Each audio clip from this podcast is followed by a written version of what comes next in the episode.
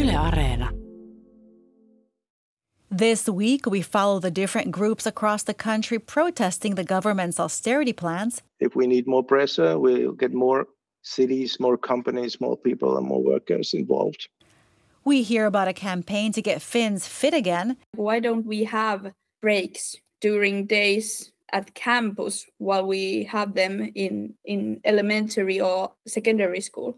And we take our German colleague through a Finnish rite of passage. Oh, and there's cream as well. And instantly my mouth is completely filled with umami.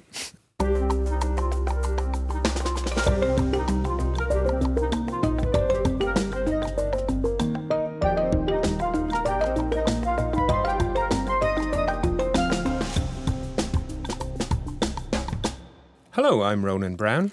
I'm Zena Iovino, and this is All Points North. Before we get into this week's show, I'd like to welcome Daniel Kähler back to the studio. He works at Radio Bremen in Germany, and he's spending a few months with us covering the Finnish news. What have you been up to this week, Daniel? Well, I have to say I really like Helsinki, but I decided to see some more Finland. And so I went on a trip to Turku a few days ago. And that was really nice, especially the riverside area, of course. And I'm going to see a few more cities so that I can discover Finland, not just by eating strange food here in the APN studio, actually. Yes, of course, because anyone who listened to last week's show with our colleagues Egan and Denise will know that Daniel tried viili. Mm-hmm. Slimy soap, I think, was the term you used. Daniel didn't insult anybody with this. No. But this week we have a very, very special treat for you, if treat is indeed the correct term. But more on that a little later. Zena, what do we have lined up this week? I suppose you could say civic participation is our theme today. The big news recently in Finland has been the protests as trade unions incensed by labour market reforms and benefit cuts stage industrial actions around the country. Yes, indeed they did. The Central Organisation of Finnish Trade Unions, that's SAK, as per the Finnish abbreviation, has launched what it calls a 3-week campaign of protests, demonstrations and walkouts against the right-wing government's economic plans. The SAK's industrial action started this week, so that covers a lot of workers, as this Labour Confederation represents 900,000 members across 18 affiliated unions. Some of the cuts these unions are protesting against include measures they say weaken worker protections. Yep, so in short, they're unhappy that the government aims to weaken the terms of employee contracts. They want to tighten the payment of earnings-related unemployment benefits and also restrict the right to strike. I talked to Rami Lindström. He heads the SAK's labour market affairs to find out more. Well, if you look at the government programme, it has like two big issues. The other one is, of course, the social security changes planned and the unemployment funds that are actually going to be cut very severely. And the other part is, of course, the labor law, labor legislation that is being changed to weaken the position of workers and also to make some systematic changes to the Finnish labor market model. So those are the big questions. And also, the next thing is that how these things are going to be enforced, because we used to, in the previous years and history, we used to do something, these kind of things in a tripartite, preparing the legislation. So now the government is forcing these things without actually letting us to negotiate. So that is the big problem. So the tripartite that Rami mentions there is the talks that traditionally took place between unions, employer groups and the government. SAK has criticised this current government for ignoring that tradition and going ahead with their own plans. Yes, and that's why I asked what the Confederation was hoping to achieve now that the new laws were already being drafted. So this is actually a good moment to try to raise the pressure. And now that we started, it's the first wave is like 3 weeks, and then we'll see what happens. So it's all a right. Long game. You're talking about upping the pressure. Yeah. What's next? How will you escalate this if you don't see the changes now that you would like? That is not something that I can say out loud and not that even I know it. But as you can see at the moment, there's like small 1 hour workouts in some particular companies, in some particular cities around Finland. But of course, if we need more pressure, we'll get more cities, more companies, more people and more workers involved. That's the main thing. And there we heard from the SAK's Rami Lindström. And while the unions have been walking out to protest against the government's plans, students across the country have been sitting in. We've seen students occupying university campuses in Oulu, Jyväskylä, Tampere, Lappeenranta and a few other cities as well this week, following a similar action by University of Helsinki students last week. Okay, occupying is an interesting term. How exactly are they occupying campuses? Yeah, it is an interesting use of the term. So I went along to Tampere University to see exactly what form of occupation was taking place there. And what did you find? Well, it was something of a soft occupation, if I can put it like that. There were about 100 students in the main lobby area, and they had a soup kitchen and they had coffee, and there were about 8 to 10 tents set up around the lobby, and some of them were sleeping there. So I suppose the big question here is, what are the students upset about? It is. So I spoke to one of the organisers of the protest and also one of the volunteer students to hear what they had to say. The first most important thing is that we demand that there would be no social security cuts. And the housing allowance and the share of student grants and financial aid for students must be increased. No tuition fees for everyone, and this includes our international students who are kind of most at risk and vulnerable for the conversation around tuition fees. And mental health services for students must be secured. Students have been struggling with mental health for quite a while now because our financial resources and security has been chipped away for years now. So it has just reached a boiling point where this demand needs to be met. Yes, I wanted to add that it seems like people do not understand how hefty of a workload it is to be a university or higher degree student in Finland, and that this is not a new turn, that this ever so slightly diminishing our rights and our freedoms has been happening over years now. Mm-hmm. And in every election there's promises that there will be no more cuts that are targeted at us, and always those promises are broken. Mm. What do you actually hope to achieve, or realistically hope to achieve from this campaign? Well, I should start by criticizing that question a little bit, because the question of what can we achieve is not the point.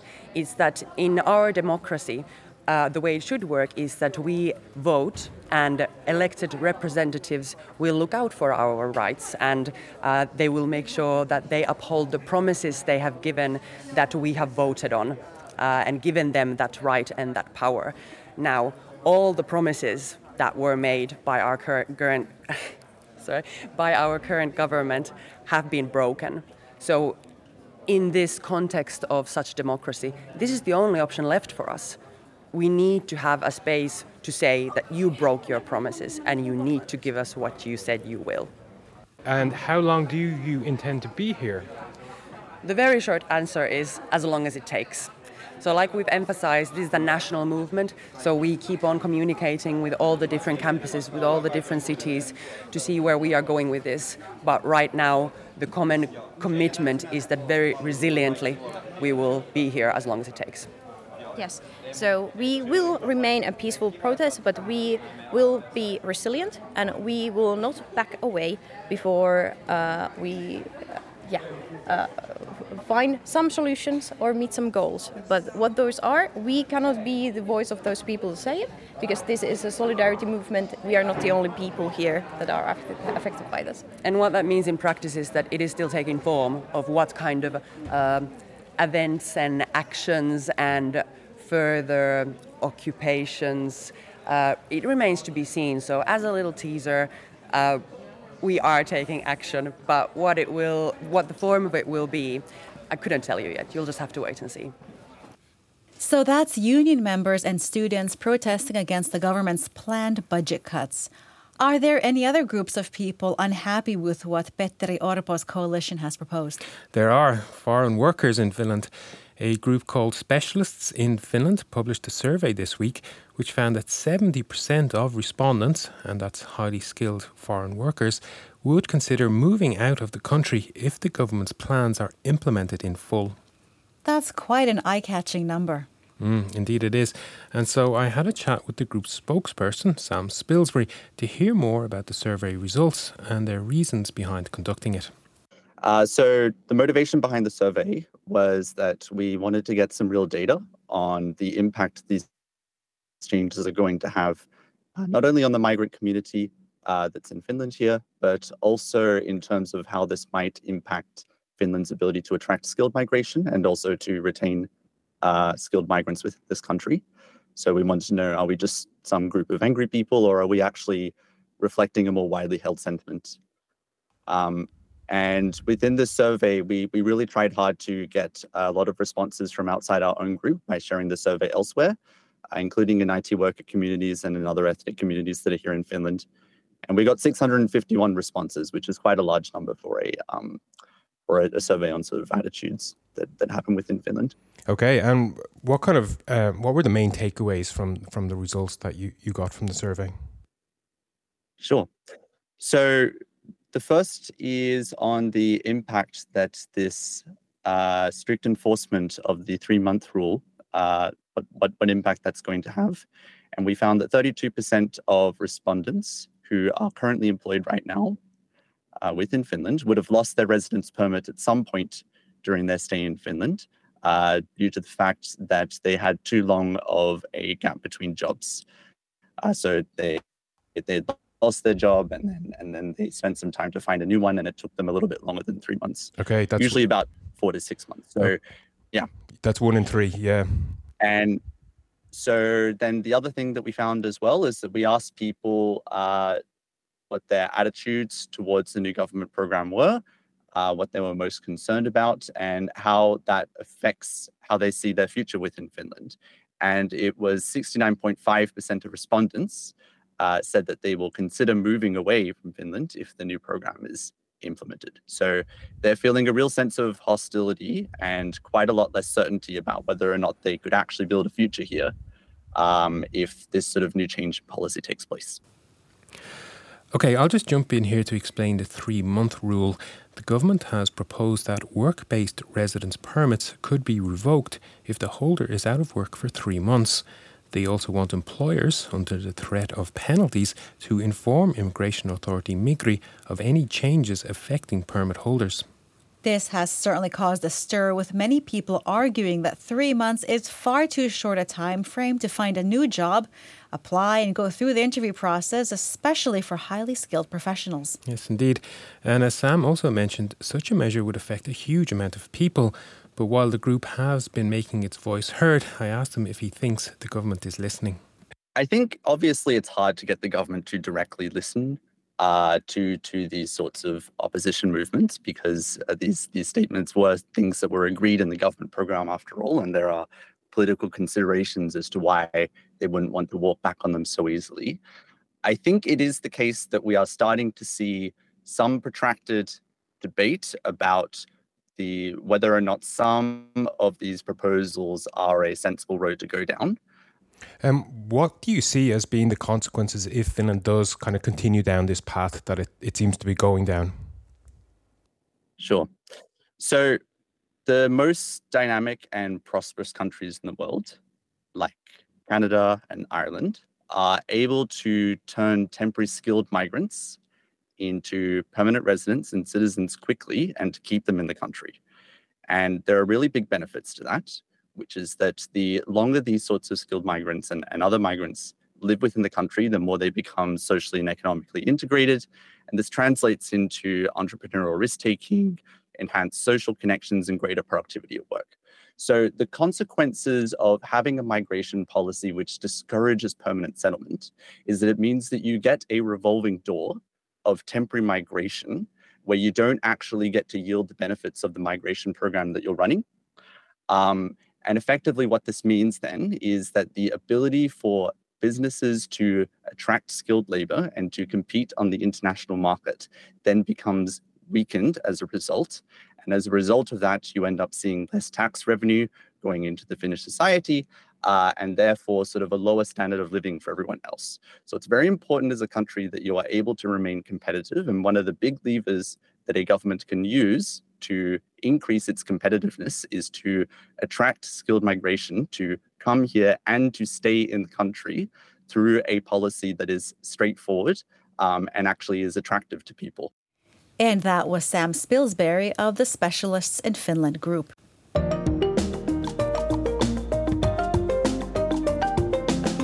You can join the conversation too. Let us know what you think on Facebook, Twitter, and Instagram. You can also leave a voice note or text on WhatsApp. Our number is +358 44 421 0909. Now, on last week's show, Egan and Denise looked into the integration issues foreign nurses face in the Finnish healthcare system, and the episode sparked quite a huge reaction from listeners. Oh, what were people saying? Well, Diana, for one, wrote in to say she has worked in healthcare in Finland for the past 11 years. She said she initially failed to get a job or even get called for an interview when she applied under her maiden name. But then when she took on her Finnish spouse's name after getting married, she has been called to an interview for every job she's applied to since. You know, this reminds me of research we've reported on suggesting that employers strongly favor job applicants with Finnish names. Yep, we heard this a few times. Diana said that the emotional stress, however, caused by the atmosphere within the workplace eventually led to her submitting her resignation. But getting back to our earlier theme of civic participation, Ronan, what would you do if you had 9 million euros to spend? You know, I'm not terribly used to making financial decisions of that particular magnitude, Zena, to be honest, but maybe a holiday house by a lake somewhere might be nice. What about you, Daniel? Well, I think my own island, actually.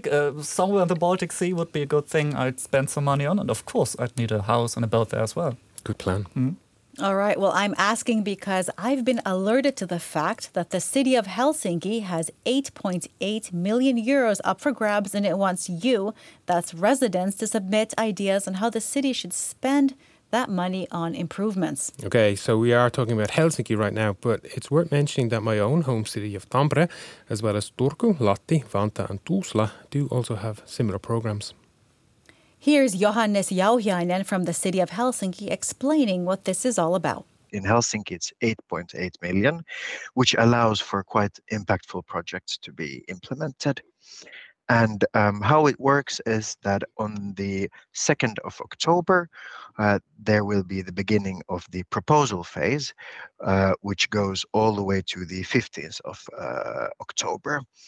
And during this time, anyone, even though they wouldn't be residents of Helsinki, can propose projects that would make the city better, more functioning, and more comfortable to live in.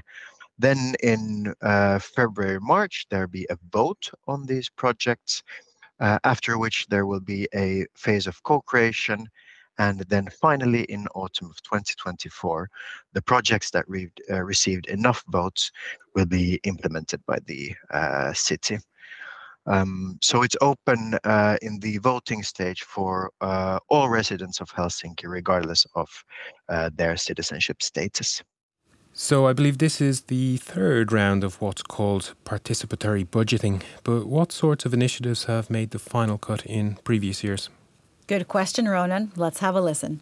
These really range from renovating parks and recreational areas to bringing sheep to graze in to Uutela, or organizing robotics workshops for kids in eastern Helsinki, or bringing new toys and play equipment for kids in the western district's parks. Or there's been one very innovative project that started a call boat service that brings people from Laajasalo to Vartiosaari. So it can really be anything from kind of updating and renovating existing services to something completely new, groundbreaking, even disturbing that the city hasn't thought of before. What about personnel resources? Is that a possibility? For example, staff at these play parks, which many of them closed down last year due to budgetary constraints. So staff may be hired, but on a temporary basis for up to 2 to 3 years in order to keep the costs in check. But if you're thinking about projects that include hiring staff, I know that in the last OMA study round, there was a project that received enough votes in order to be implemented that proposed for social workers with an expertise in substance abuse to be more present in the Kallio area, and they've been there now ever since the project started its implementation, and they will be there present for 2 years. So it is possible to hire staff on a temporary basis. And there you heard from Johannes Jauhiainen from the city of Helsinki. The submission period for OMA study, or Your City as it's called in English, starts next Monday, October 2nd. The website is omastudy.hel.fi.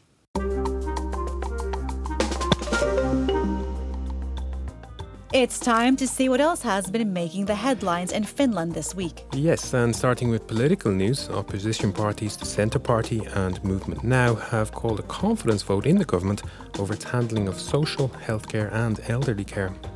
Meanwhile, a citizens' initiative aiming to close Russia's diplomatic mission in the autonomous Åland Islands has gathered the 50,000 signatures required for consideration by the Finnish parliament. And the US Department of Commerce says it will blacklist 3 Finnish companies due to their ongoing dealings with Russia. Food shrinkflation is increasingly common in Finland, according to a consumer survey. And in more consumer news, a disputes board has ruled that customers can now cancel electricity contracts that are deemed to be unreasonably expensive. And finally, a 500-kilo pumpkin took the prize at this year's Big Veggie Challenge in Mansala. The prize pumpkin did, however, not beat the current Finnish record, which was set in 2012 by a 716-kilo pumpkin. Wow. Pumpkins are a very timely reminder that autumn is coming, aren't they? Even if the weather still feels that little bit summery. That's true. This has been the mildest end of September that I can remember. Mm-hmm, me too. But you can read more about all these stories and everything else that's been happening in Finland at viili.fi/news.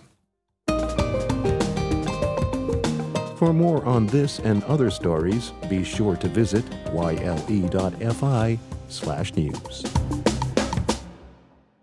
So this week is the European Week of Sport, an annual EU-wide initiative that aims to promote more active, healthier lifestyles. Well, sports is, of course, a theme we've been discussing quite a lot on this show, especially recently with forays into American football, field hockey and cricket. Yes, indeed. But while I think Finland is generally considered to be a sporty nation and Finns are very sport-loving people, some worrying trends have developed over the past few years. I recall a report late last year which revealed that people in Finland were on average moving significantly less than before the pandemic. Well, I guess this makes sense. With more people working from home, they're not sprinting to catch that morning bus anymore. Mm-hmm. But, even before that, I recall a study a few years ago that found that 1 in 5 people in Finland don't exercise at all, and that adults in Finland spend an average of about 9 waking hours each day, either sitting or lying down, while kids did so for about 8 hours a day. Yeah, interesting. Obviously, this has considerable knock-on effects as well. Public Health Authority THL has in the past year alone said that obesity in children is developing at an alarming rate and referred to obesity levels among the general population as a ticking time bomb. And Finnish President Sauli Niinistö attempted to draw attention to this last month when he used the occasion of his 75th birthday to go for a walk around Tørlenlahti Bay in Helsinki. He said he wanted to remind Finns that every little bit counts. Yes, he did. And picking up that baton, so to speak, the Finnish Student Sports Federation marked European Week of Sport by issuing a challenge to university rectors across the country, calling on them to find ways of helping young people in Finland to move more. Okay, so in concrete terms, what are they going to achieve? Yes, good question. So to find out, I spoke with the Federation's president, that's Emilia Junila, this week. And first I asked her, what was the inspiration behind this initiative? Well, the problem is that the higher education is quite passive, like physically. There's not so much breaks during a day full of lectures. So that's something we need to focus on right now, because we see that the ability to study today is the ability to work tomorrow. And if people have the resources to take care of themselves during their study years, they easily continue the routines they formed during study years while they moving to working life. So the consequences can be very,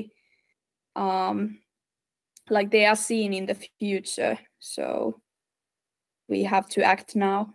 Obviously, your campaign is targeted at students mostly, but there's a wider societal message here as well, isn't there? What do you think about that? That's a huge like question, and I'm very glad that you pointed it out too, because President Niinistö also pointed out that doing sports or little exercise, it doesn't have to be so like competitive, you know. Doing sports in everyday life is important for both our physical and mental health. And we wanted to take action and spread the word of that cause. Our president also told. And I want to point out that like it's very important to focus on children and on young people, but also in students in higher education level, because that's the for many young people, young adults, that's like the part of their life. They are forming their own daily routine. So it's very important that in that phase, they are able to like see what they can do. And like we need to offer possibilities and facilities during their study years also, so they can get examples and yeah, I think that's like one of the important things. And yeah, that's a very good point. Like, why don't we have breaks during days at campus while we have them in elementary or secondary school? And that was Emilia Junila of the Finnish Student Sports Federation. I think that was a very interesting point she made at the end there, because whenever international news outlets produce one of these odes to the secrets of the Finnish education system, and there are a lot of them, they often cite that students get 15 minutes of recess between each class, and this time is usually spent running around the schoolyard. You know, in my very anecdotal experience, some schools bunch up these period recesses into one longer break during the day. Okay, I hadn't heard that. Maybe that's part of this trend as well. But anyway, before we move on, regular listeners will know we have covered so-called minority sports on the podcast recently, and we issued a call out for more tips. Now, we have received a few suggestions and we're going to look into them, but our long-term listener Luciana wrote in with a little twist, quite literally, on the subject. Okay, what did she say? Well, she wrote to say that musical dance hobbies, while not sports as such, do have similar benefits. She cited the Afro-Brazilian dance of samba, which she said was brought to Finland about 35 years ago by Finns who had attended a carnival in Rio. There are now several samba schools in Finland, Luciana said, and as a Brazilian, she added that she was very impressed with the level of samba here and how committed people were to it. There are even, Zena, Finnish language samba songs, she said. That's news to me. But, you know, samba must at least, culturally speaking, be the least Finnish form of exercise. Maybe we should look into it more. I think we should. And also thanks, or due to Luciana's message, we would like to spread that call out more widely. So do please let us know about any similar dance or musically based minority pastimes that we could cover. That number again is +358 44 421 0909.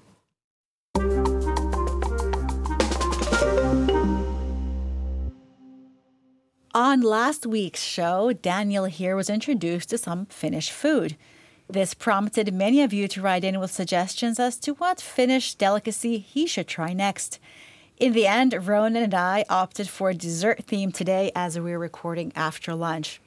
Yeah, so welcome back to the latest installment of our mini segment we like to call Daniel Eats Finnish Food. And I have to admit, I'm a bit worried about what's going to happen next. So what do we have in store today? I see some things here on the table in the studio. Yes, indeed. And you can thank one of your compatriots for this week's delight, because Martin Gollenbach wrote in to say that he would like Daniel to try the uniquely tasting and socially divisive dessert known as Mämmi.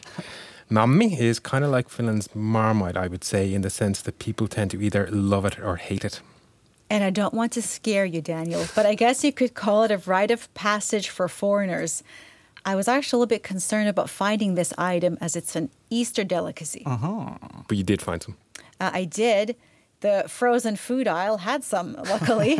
I suppose it's left over from this past spring. And, you know, this Easter dessert was probably popularized for the fact that it can be stored cold for a relatively long period of time.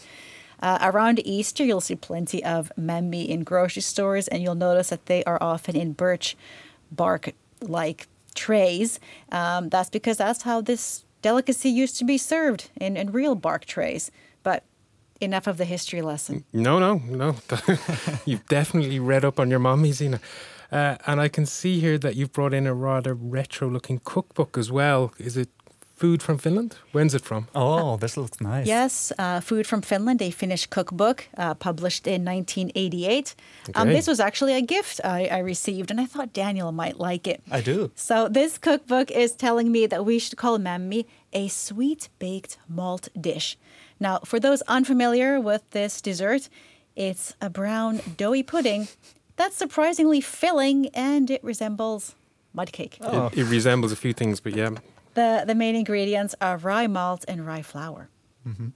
Okay, Daniel, the moment is here for you to try some Mämmi. We are going to prepare it with cream and with sugar, as is the tradition. We haven't, I'm afraid, whipped the cream by hand, though, so we're sorry about that. But Zena is just putting the Mämmi on a plate now for Daniel. And Daniel, what's your initial reaction to the look? I think we have to say that this comes in a small cardboard box, and the whole box is oh, there's sugar as well. That's nice. And the whole box is filled with this brown cream. I don't know if and there's cream as well. The canned type, I'm afraid. But here we breaking go. With tradition, okay. But let's see how it goes. Thank you for serving this on a paper plate or cardboard plate, actually, because last week the food I had was served on A4 business paper. So this is way more civilized. Up. Let's try it. So it looks really creamy, and there's something in it. And instantly my mouth is completely filled with Mämmi. Okay, yeah, it's a strong taste for sure. And it's not that sweet as I hoped it would be. It's very malty. It really tastes like we have some kind of malty lemonade in Germany, and it exactly tastes like this. And I like this lemonade because it's so malty and not so sweet. But I cannot imagine this to be people in Finland are actually looking forward to this on Easter holiday or so. Well, it's an Easter time, very traditional dessert. So people do like it. I'm happy to eat it once a year. But only once a year. Well, it's quite filling. I'm happy to have eaten it once a lifetime. But what was the English? The English was a sweet baked malt dish. So you're saying that it's a lot more of the malt and a lot less of the sweet. Actually, it's rather sticky in my mouth right now. And it's even... Well, I don't think this is something you would eat when you want to celebrate something. It's rather something for a bad day, maybe, or really to have it, as you said, stored for... As a preserve. Yeah, indeed. When you have nothing else to eat, maybe, then you eat this. So... I have to say, I don't want to insult any Mämmi fans out there, but I have to say it won't probably be my favorite food, even because of the look, because I really have just a cardboard box of brown, how would you call this? Of brown mud in front of me. So, and that's even with the whipped cream, not very, like, what would you say, nice. It's not aesthetically appetizing. Pleasing. Aesthetic. Yeah, okay, yeah. So I would really say in terms of aesthetics, this is not like a 10 out of 10. This is not like a 10 out of 10 probably. What is it? The box did get a bit damaged on the way into work this morning. I would say like 3 out of 10 maybe. 3 out of 10. I'm sorry. You know, I was worried you wouldn't like it, so I did look up some nutrition facts. It's high in fiber and protein. Does that maybe This makes me want to eat more of this, actually. Yeah, good. Of course. It's basically a Finnish superfood. So it reminds me of that lemonade I was referring to. That's good, but all in all, it's a bit much. Okay. So 3 out of 10 from the German jury there on Mämmi. But Daniel will be with us for another few weeks and is keen to sample more of Finland's delights, shall I say. Can people also send something in maybe or cook for me? I don't know. Well, we can talk about that later after the show. We can. And we can add that to the call out. If you have suggestions for what Daniel could do or what you would like to cook for Daniel, indeed, whether it's food or it's drink or even some cultural experience, do please let us know via WhatsApp. Its number again is +358 44 421 0909. The weekend is approaching, Ronan. What are you planning to do? More hurling? Yeah, I am going to be back playing my own minority sport on Saturday morning. But then in the evening, I'm off to Lapland for the first time ever in my life to spend a week working with our colleagues there at Yle's office in Rovaniemi. But what about you, Zena? Any arena tips to help me through the 8-hour train journey? We've just talked about the dangers of sitting too much, but I'm still going to recommend a documentary series called Fight the Power: How Hip-Hop Changed the World. It's a PBS, BBC production that I have to say fits with our grassroots democracy theme today. Okay, the title Fight the Power does also kind of fit in with our theme this week. Yes, definitely, but I should mention that it's more of a sociological and historical deep dive than a music documentary. And on that note, it looks like we've come to the end of another show. For now, I'll just say a very big thank you to you, the All Points North audience, for listening to and supporting this show. I'd also like to give a big thanks to our audio engineer, Banu Wielman. We'll be back next week. Bye. Bye. Bye.